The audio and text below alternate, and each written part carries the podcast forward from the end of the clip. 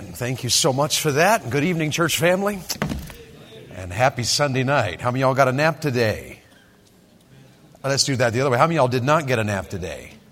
All right, now this is not the time, all right? So, uh, this is not a good time. Take your Bible and find again the book of Job, chapter 1, would you? Job, chapter 1, one more time. It's been a blessing to be with you today and an honor. And Bethany and I are just so thankful that uh, we got to come. I was here a few years ago just for a Sunday morning, and I spoke in uh, the youth uh, uh youth revival, I think it was in those days, and what you called it. And uh, but my wife was not able to be here, and so I'm so happy she was able to join me this time. And we've enjoyed our fellowship today with Pastor, with his family, and with all of y'all. You've been uh, just a great blessing to be around, and I'm so very thankful for it. We don't take it at all for granted. And I hope you'll check out our podcast if you haven't already, the Keeping It Young podcast. You can find it on Spotify, Apple, iTunes, Pandora, just about anywhere. And uh, we'd love to have you join us on there. Right now, we're tomorrow morning we're starting a series on depression and how it relates to our families. That'll be three weeks on depression. And we just talked about anger and fear. We talk about raising children, about having a happy marriage. And if you've never checked it out, I hope you will. And if you'd like to follow our ministry a little bit, evangelistdaveyoung.com. You can sign up for our newsletter. And we try to send that out at least once a month just to keep people aware of where we are. Uh, we'll be home for a few days. I'm flying out in the morning and uh, should be home. Uh, if, uh, if airlines are better than the way out here, I should be home tomorrow by noon. And then I get to be home uh, Tuesday, Wednesday, Thursday. And then Thursday, Bethany goes to San Antonio for a ladies' meeting. And while she's in San Antonio, I'll take my daughter and we'll hit the road and go to Alabama. We've got a youth conference in Alabama next weekend. Then I kick off an eight day revival. And I'll be at a church in Alabama. And then from Alabama, we've got a couple of days at home. And then we go to Ohio and Virginia and North Carolina. Then we got a few more days at home. Then we go from there, uh, let's see, uh, to uh, Virginia, three meetings in West Virginia and then we're home for Mother's Day. So busy days, we travel a lot. God's been so good to us, and I'm so honored to be a part of your lives today. It's just been a great day. I just, I love your church. Y'all like your church? And the music's amazing. Y'all know that, don't you? The music's amazing, and uh, your pastor, he's all right, and uh, uh, he's amazing. And uh, I couldn't believe this morning that if you were in Sunday school, you, you miss this if you were not in Sunday school. But this morning in Sunday school, he said, I remind him of just like sitting around a grandparent's table. And uh, I know what I thought about that, but I am a grandpa, so I'll take it. And I'm happy grandpa. I'm just so blessed. And God's just so good. I'm so happy to be with you all. Thank you for being here tonight. Job chapter 1 in your Bible. And let's begin again. Verse 1. You know what to write beside of verse 1, don't you? What you write beside of verse 1 is this Man, quite a man, quite a man. Look at it. There was a man in the land of Uz whose name was Job. That man was perfect and upright and one that feared God and eschewed evil. Boy, that's quite a man, isn't it? What in the world? Where do you get a man like this? Where do you get a man like that? I know some of you ladies are thinking that. Where do you get a man like that? Uh, but this is a good question. Where do you get a man like that? Here's a man that, man, he's the real deal. He's, uh, he's a godly man. He's on fire for the Lord. What a, what a man. He, he's perfect. He's mature spiritually. He's upright. He's righteous. Uh, he fears God. He eschews evil. Uh, you know about all those, everybody in this room, everybody. I, I'm assuming it's Sunday night and y'all are here, so I'm assuming you're the good ones, right? Because it's Sunday night. Look at y'all here. Just, that's good. God bless you. A lot of churches don't even have church on Sunday night anymore. Can you all believe that? But we do, right? We do. We're independent Baptists. That's how we know we're right. Come on, help me out here. Because if we were right, if we weren't right, we'd change, and we never change. Give me an amen right there. That's how we know we're right. Y'all with me on this? And here y'all are on Sunday night. So I'm assuming you're good people. You wouldn't come to church on Sunday night probably if you weren't good people. But you know, the point is not just being, not just going to church, not just sitting in a pew, but every one of us ought to be spiritually mature. We ought to be headed in that direction, shouldn't we? Uh, we ought to, we ought to be growing in the Lord. Are you growing in the Lord? Are you a better Christian now than you maybe ever have been? Are you more loving, more gentle, more gracious? Read your Bible more, pray every day, uh, give out tracts, talk to people about Jesus, trying to have a godly family. He's a spiritually mature man. That's that word perfect. And he avoids evil. That's the last thing he says there. He avoids evil. We have a lot of opportunities for that in our culture, don't we? To avoid evil and he, uh, he fears God. He, he's upright. And then notice beside of verse 2, you know what to write there, don't you? Uh, right, beside of verse 1, you write quite a man. Beside of verse 2, you write quite a family. And here he is. He had th- uh, seven sons and three daughters. Seven sons and three daughters. Isn't that great? Happy is the man whose quiver is full. Isn't that great? Uh, you ought to have as many kids as you want. Maybe, maybe just, just go all out and, and beat the Duggars. Uh, just uh, build a church. Uh, can you imagine? Ten kids. That's a lot of kids, isn't it? What, a, what an exciting family that must have been. Ten kids. Happy is the man. What does that mean? Happy is the man whose quiver is full. Maybe it just means, maybe it just means that if you have that many, you're delirious. I don't know. But it probably means the more kids you have, the happier you'll be. I think there's some truth to that. Uh, we just love being a family. Kids will make you laugh, won't they? Kids will make you laugh, won't they? They sure will. I remember my Abby. Abby was our first. I taught her how to pray. She started talking when she was like eight or nine months old, and quite well. You could understand her pretty well. She's uh, she's brilliant, and uh, she's our smart kid. And and she married a genius, and that's the truth. The two of them together, I can't wait to see what their kids are going to be like. But uh, Abby, I taught her to pray, and I normally lead her in prayer. I'd say, "Dear God," and she, we'd go to bed at night and pray. "Dear God," she'd say, "Dear God," and I'd say, you know, I'd pray, and she'd repeat it, and I'd say, "In Jesus' name." She never repeated that because she knew it was done. She'd she'd she'd rush right in, "Amen."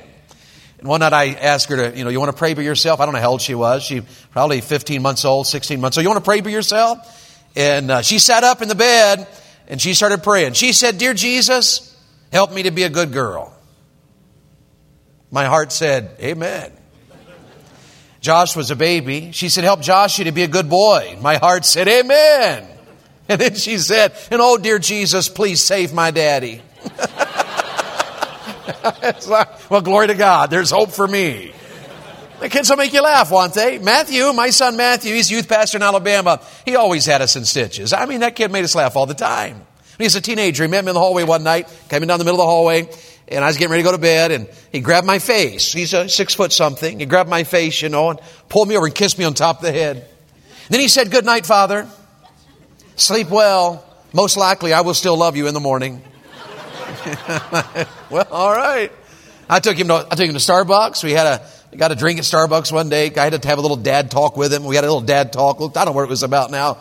We're leaving Starbucks, driving out, you know, pulling out of the road. And I'm in the car and he reached over and patted my hand. He's a teenager, patted me on the head. He said, uh, You know, Dad, he said, once again, you've proven yourself to be a meaningful and valuable member of this family. well, thanks, son. I'm not sure what to say to that. One time he caught me off guard. We, after church, our family, family night for us was Sunday night. Family day was Friday, but family night was Sunday night. We always go to church on Sunday night and and, you know, we'd fellowship and enjoy the preaching, sing, give. And then we always went home to watch a film. We always watched a film on Sunday night. I'd say movie, but I'm independent Baptist. Um, so we went home to watch a film, and, and on the way home that night, we stopped at a pizza place. We have five kids. We're in the van. We have a big van. We're driving our van home from church. And I picked up two or three pizzas, heading them back to the kids. It's only three miles to the house. I'm almost at the house when I realized the kids were eating the pizza. And it wasn't a big deal. You know, we just were lighthearted. And I said to the kids, what is wrong with you guys? My son Matthew said, well, probably poor parenting. it's true. Can you imagine what it must have been like to have seven sons and three daughters? Especially as happy as they were. Now they're grown adults when you get to verse 4 and they're still happy. They get together and eat together and celebrate. This must have been quite a family, don't you think? Here's quite a man. Here's quite a family. Here's quite the wealth. His substance was 7,000 sheep, 3,000 camels. He had the oxen. He had the donkeys. He's the greatest man in the East. This is quite a family and quite a wealth, wouldn't you say? I like farming, don't you? Can you imagine having uh, 7,000 sheep? Man, that's a, that's a bad deal. And wow, that was really bad.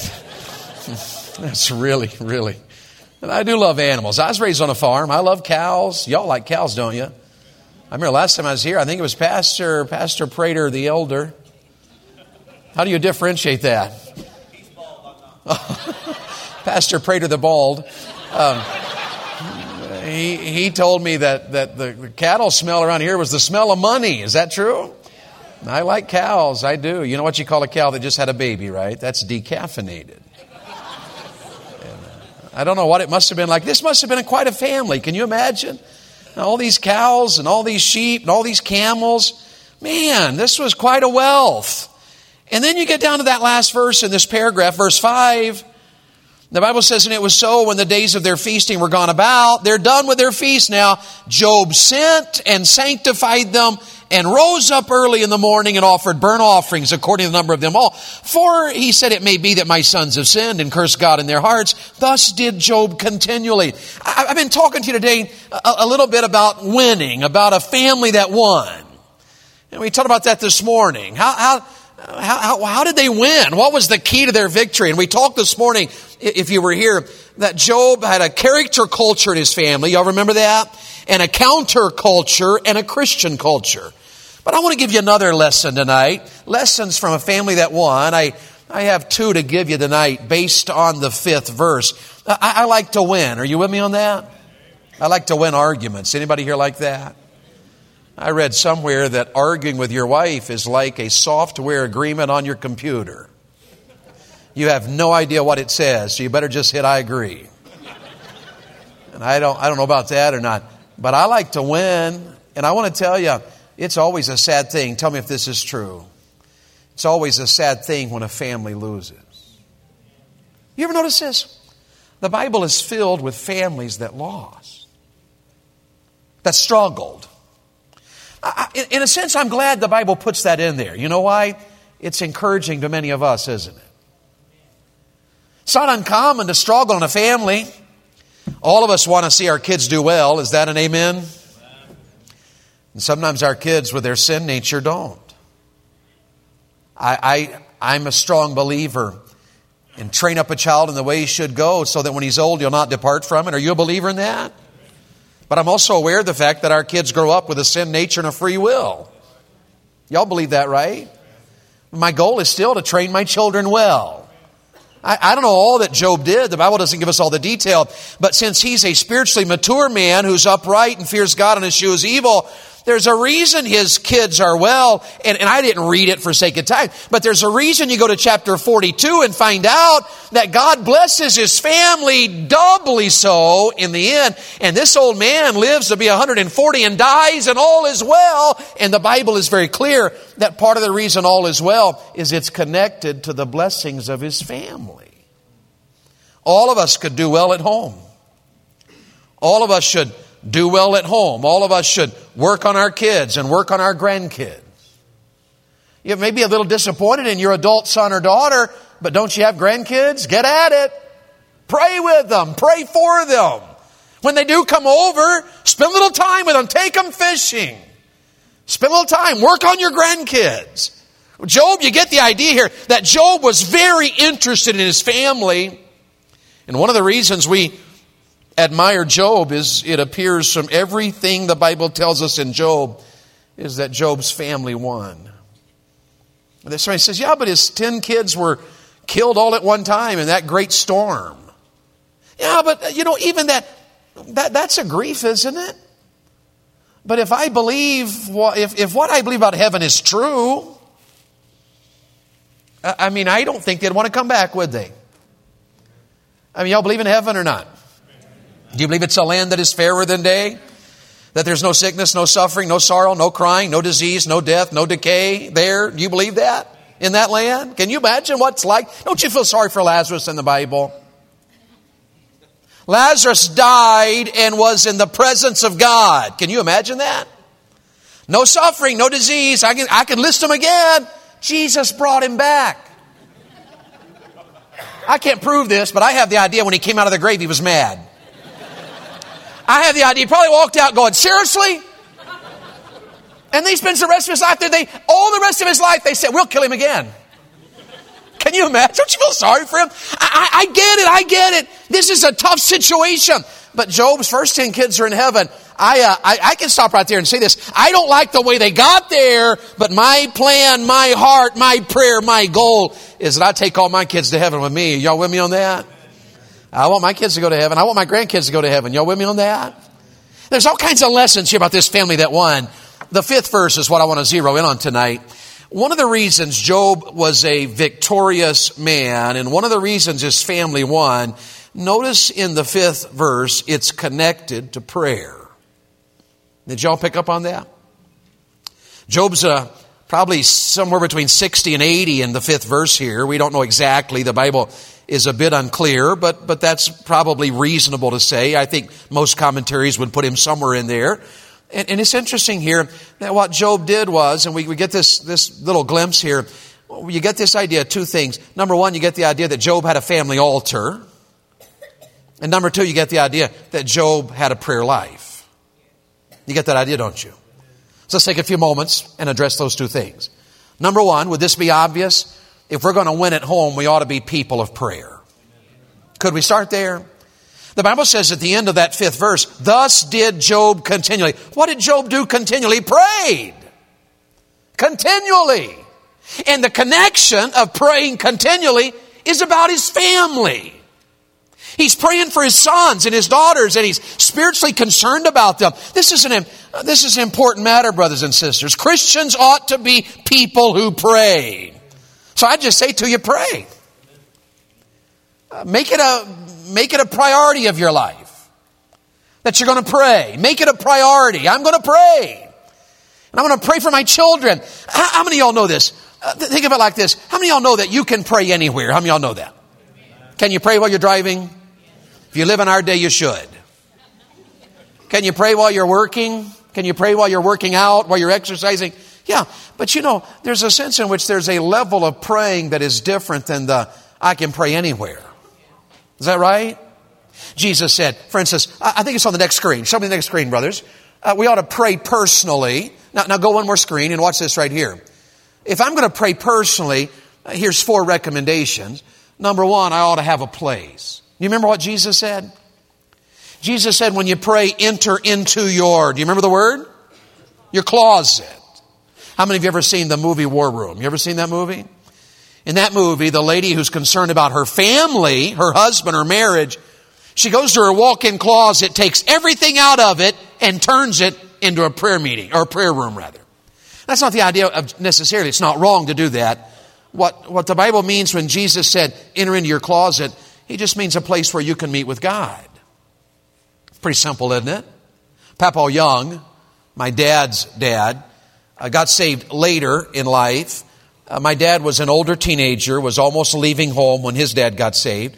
They, they were a rough family, brutal. My papa uh, dairy farmed a little bit. They milked cows by hand. They had no electricity. Uh, he moonshined. Uh, he did make, make liquor, moonshine and sometimes worked in the coal mines. He was a hardworking, brutal, vicious, angry, difficult man. But he went to a revival meeting one night and got saved. I mean, just got gloriously saved. The man never read a book in his life because he never learned to read. He had no education at all. Couldn't sign his own name. He didn't know the alphabet. But after he got saved, uh, every morning when milking was done, he would send the boys home for breakfast. They milked before breakfast. And my dad told me that Papa would say, all right, go, uh, guys, run home and get breakfast and tell your mom I'll be there in a minute. I'll be there in a few minutes. And, and, and every evening when milking was done, all right, guys, go home and get supper and tell your mom I'll be there in a few minutes. And my dad said, I thought, what's, what's he doing in this dairy barn? We've, we're done with milking. We've taken care of the milk and the cows and cleaned it all up. What's, what's he doing? So my dad said, one day I went back down to the barn. Eh, rather than go in for, for supper, I went back to the barn. And, and, and my dad told me that my papa had built a little altar in the corner of the dairy barn. He couldn't read. He didn't have any education. And, and some of his older kids were already uh, really, I say it gently and sadly, but some of his older kids were already on the way to hell. And, and doubly so. But that old man got saved. God changed his life. And he found a prayer closet in a dairy barn. You could start one. Have a place. Might be your kitchen table, might be your bedroom, might be your basement, might be your garage, might be your man cave if you're into that sort of thing. Might, might be your truck, but find a place to pray where you regularly have a time. Do you remember this? One of my memory verses for the month of January. The, the psalmist said, Evening, morning, and noon will I pray and cry aloud, and the Lord shall hear my voice. The psalmist said he prayed three times a day. Who else in the Bible do you know that specifically prayed three times a day? Are you aware? His name's Daniel. In fact, Daniel's house shows up uh, two times in the book of Daniel. And, and both times you find Daniel's house, there's a prayer meeting there. The first time is when Nebuchadnezzar uh, was uh, had a dream and, and couldn't remember, or actually could remember his dream, but was testing his magicians and, and, and wouldn't tell him the dream, but wanted interpretation. Daniel called Shadrach, Meshach, and Abednego together, and they went to his house and they prayed to the God of heaven who knows the secrets of mankind. And God told Daniel and Shadrach and Meshach and Abednego, God told them what Nebuchadnezzar had dreamed in private, and Daniel walked in and told him there is a God in heaven. It's shouting ground if you get it in your heart. Uh, in his first place, is that the, the second one's Daniel chapter 6, when the king said, If you pray to anybody but me, we'll throw you in the lion's den. And Daniel went to his house and got on his knees and prayed three times a day, the Bible says. Notice he had a place, he had a time. I'd suggest kneel if you can. How many y'all know you don't have to kneel to pray? How many y'all know that? You find in the Bible that David sat in the presence of God. The Bible doesn't even tell us how Job prayed in this passage, so we don't know whether he knelt or stood. Remember, Solomon in the temple prayed like this. He knelt and raised his hands toward heaven. That's how he prayed. I have a pastor friend that prays on his face. It's kind of awkward. The first time I went in there, we were going to pray before the service, and I was nervous to be at his church and a little nervous about preaching. And, and he said, Hey, let's have a word of prayer. And we stepped in his office and he said, All right, let's pray, Brother Young. We got we to get out there fast. Let's pray. And I, you know, I bowed my head. We're standing. I, I bowed my head and I heard all this commotion, opened my eyes, and he's flat on his face like this. And I didn't know what to do. I mean, do I join him? You know, I didn't know what to do. Was, it caught me a little bit off guard. So he prays on his face. I have this one pastor friend that wants to hold your hands when he prays with you. Now, just for the record, I struggle with that. He's married, he's godly, he loves the Lord. He always says, Let's pray. and I'm like, No. It just makes me uncomfortable. And the first time he ever did it, I got caught off guard. Next thing I know, I was holding hands. And I was like, you know, I wasn't praying. I was thinking, this is weird. His hands are clammy. This is weird. And, and, and the next time I went in, I knew what was coming. He said, let's pray. I said, no, Lord. And uh, I started praying before he could hold my hand. Well, there's a the, the, the, writer of the New Testament says you can pray if you're a male. Do you know this, brothers? The, Paul told Timothy, "I would that men pray. Men, the word is males. I would that males, men pray everywhere, lifting up holy hands." Are you brothers aware of the fact that if you're a man, this is an appropriate way to pray? Do y'all know that? Some of you have never prayed like this, but I'd recommend you try it. Try it in private. Next time pastor says, let's, let's open the service in prayer. Well, just try it. Put your hands in the air and pray with them. See, what will people think? Well, if they're praying, they won't know. and if they're looking and judging you, then you better pray for them. Can I get a witness here? See, somebody said, well, isn't that kind of cultural? Yeah, it probably is. It's probably cultural. Because, you know, there's cultural things in the Bible. Are y'all with me on that? I read my Bible, greet the brethren with a holy kiss. I've been at your church for 48 hours. Not one brother has greeted me with a holy kiss. Can I just testify? Thank you, Jesus. Pray, praise the Lord. But would it be wrong? Girls, it wouldn't be wrong. It'd be a little weird, wouldn't it? If, if all the brothers in the church greeted each other with a kiss, that'd be weird, wouldn't it? But it wouldn't be wrong. I was in this one church in Alabama, and this old man greeted me with a kiss during the fellowship time, right before I preached. He said, came around. I thought he's coming in for a hug. He was not. brother came in, gave me a smooch. And I was a little caught off guard. I was like, that brother just kissed me. And it, it stunned me. And he opened my coat like this after he kissed me, put something in my pocket. I didn't even remember that because I was so startled. So I got back to my RV that night. my RV parked behind the church building. And I remember he put something in my pocket. You know what? You know what? I went up there and looked. That man gave me a thousand dollars. I'm serious. I was like, the next night, I was like, where is he? Praise God. uh, that man can kiss me anytime he wants to. Can I get a witness? see, see, Job had a prayer life. And, and here's what we found. We, we can have a place, we can set aside a time, maybe kneel, maybe make a list. Should you, should you not at the very least pray for yourself every day? Shouldn't you pray for your spouse? How many of you men in this room are married? Raise your hand if you're married. Shouldn't you pray for your wife? Bless her heart, she's married to you. Shouldn't we pray for our spouses? Do you pray for your kids by name every day? How many have grandchildren? Do you pray for them every day by name? Do y'all believe God is real? Do y'all believe God hears and answers prayer? Your kids far from God? Are you praying up a storm about it? Don't, don't get discouraged. Don't think, well, I don't know. I've prayed a long time. They're still not responding. The God of heaven will never force your children against their will. But I will promise you, if you're praying, the God of heaven is at work in the hearts of your son and daughter. Did I say that right? God will never force your children against their will, but if you are praying, the God of heaven is working. He always does that. He promises to do that. And can I just remind you, brothers and sisters, He loves your children more than you do. So you know He's working in answer to your prayers. We ought to pray more than we do. Let's start a prayer life. Let's pray up a storm. Let's seek the Lord. Let's cry out to God. Let's just ask God to help us. Let's pray personally. Let's pray as a parent.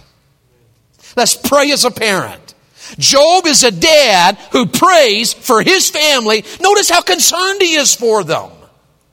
He prays for his family. Pray as a parent. I would say to you, uh, Fellowship Baptist Church, pray as a church. As a church, believe God. You ever read the, you ever read the Lord's Prayer? The, he, he says there, when you pray, pray like this Our Father which art in heaven, hallowed be thy name. Uh, thy will be done, uh, how's that go? Thy will be done on earth as it is in heaven. You ever, you ever read that part of it? Thy will be done on earth as it is in heaven. I don't, I don't fully understand that it implies that God's will is always done in heaven. Is that fair? It also implies that God's will is not always done on this earth. And the implication further is that God's will being done on this earth is connected to our praying. I can't explain that to you. I know that God is the ruler of all. I know He sits on the circle of the earth and on the throne of the universe. I know He's almighty and do anything He wants to do. But He tells us to pray that His will will be done on earth. I, I wonder if we as a church unified together and started praying up a storm for souls to be saved and, and for more souls to be saved and for families to be restored. Do you suppose if we prayed for more miracles, we would see them? How many of y'all believe God's that real? All right, I got to close here in just a moment. Can you agree with me that we ought to be people of prayer? Wouldn't that, wouldn't that be a lesson we can learn from Job in verse 5? But I want to suggest to you one more thing. Not only should we be people of prayer, I want to suggest to you that our homes should be places of prayer. I want to suggest that to you. Look, look at this. It was so, I'm in verse 5, when the days of their feasting were gone about, that Job sent and sanctified them, and rose up early in the morning, and offered burnt offerings according to the number of them all. For Job said, It may be that my sons have sinned and cursed God in their hearts. Thus did Job continually. How many of you know this? The family altar is increasingly rare. How many of y'all know that? It's hard to find one. I was joking a moment ago when I said we're independent Baptists and therefore we're right. There was a little bit of a joke in that. You know that, right? But in a sense, independent Baptists still believe the Bible. We believe the fundamentals. We believe in the virgin birth and the deity of Christ, the vicarious atonement, the bodily resurrection. We believe, we believe, we believe the fundamentals. We believe there are things essential to the gospel essential, foundational to our truths, our beliefs, our church. We, we, we could, in a sense, say, we really do believe that we're pursuing God with all of our heart. And yet, in churches like ours, it can be hard to find a family altar. We need to change that. We need to, brothers and sisters, pick it up again. And pray with our sons and daughters and our husbands and wives. You don't have to be weird about it. The Bible doesn't give us a time on it. We sing it. Sweet hour of prayer, sweet hour of prayer that calls us from a world of care. But the Bible never commands us that we have to pray an hour. All we know here is that he prayed and it was early and he got his kids to come join him. That's the implication of verse 5. And the Bible says it was something he had done continually. Why is this family so grown now and have homes of their own and still getting together? And why is it that as this scene comes to an end, the next scene says that in heaven, the devil shows up and God says, You want to know a real deal believer in me? Check out Job. Notice the connection was back to who Job was and what his family did. He was the real deal. In fact, I have a little outline here for you on the screen. Job had a genuine foundation for his family altar. It was real Christianity. The foundation's verse 1. Job, where'd you, how, how, how'd you get your adult children to come for prayer? And, and how'd you do this? How'd this work? How was your family so successful? Well, because verse 1 tells us there's real Christianity. It's, it's hard for me and you to have a family altar if we're not walking with God. Is that fair? If things aren't right in my life, if I'm far from God, if my heart's cold, if I'm complacent, if I'm bitter, if I'm angry, if I'm upset, but if I'm pursuing spiritual maturity and I'm trying to be an upright man and I'm, I fear God and I eschew evil, there's a foundation that says I can get a hold of the God of the universe on behalf of my family. He had a foundation. Number two, there was faithfulness. The Bible word here is continually. Continually continually. That's faithfulness. The, the, the, third word is fervency. There's a foundation that's real Christianity. There's a faithfulness that's continually. There's a fervency to his prayer. It's summed up in the phrase great concern for me. Do you get the idea that he's concerned about his kids? I, I, just think that in a sense there's almost humor in the way he says it. It may be that my sons have sinned and cursed God in their hearts. Daddy, can I ask you a question, Daddy? You, you dads here tonight, I'm assuming you really love the Lord or you wouldn't be in Sunday night service. But dads, are you that fervently concerned about your sons and daughters? God, it may be that my son's not doing well. Oh Lord, oh Lord, oh Lord. You know what fervency is, don't you? In the New Testament, in the book of James, he says the effectual, fervent prayer of a righteous man does what? Y'all know? Avails much. Let me ask you a question. Is Job a righteous man? Chapter 1, verse 1 says he is. Uh, is he fervent about this? He prays continually. He gets up early in the morning for prayer. He's concerned about his children. There's no doubt this man is fervent about it. Did it make a difference? So much so that one verse or two later in heaven itself, the God of heaven challenges the forces of hell, there is a real deal Christian, and you can't do anything about it. That's pretty amazing. That's pretty amazing, isn't it? What's the lesson? The lesson is that our homes ought to be places of prayer. So, brothers and sisters, I'm here to tell you two things tonight. Number one, number one, God wants you to win at home, so start a prayer life. Pray up a storm for your sons and your daughters. Pray for yourself. Pray for your spouse. Start a prayer life. You teenagers can start a prayer life. You don't have to be weird about it, but maybe, maybe kneel at least a few moments every day and talk to God. He's real. He hears prayer. He does miracles. I can I could stand here probably for at least three or four hours and just tell you story after story in these last 30 years of ministry where we've said to God, God, here's a need. Lord, here's a need. God, you got to meet this need. And we've seen God just show up and show out. God just, I could tell you miracles. Boy, God, look what God did. Look what God did. My goodness, look how God answered that prayer. I got a little prayer journal back in the motel over there in my briefcase in the motel right here in, in Liberal, Kansas, right over there at the Holiday Inn. I got a little prayer journal over there, and I got things that are just marked out all through that thing. God answered that. God answered that. And that was a need, and God answered that. And that was a need, and God answered that. I'm just telling you all to pray. You ought to start a prayer life. Your family needs you to pray. But I'm here to tell you tonight, you ought to start a family altar. Job had one. Can you line up there? You got a foundation. You the real deal Christian?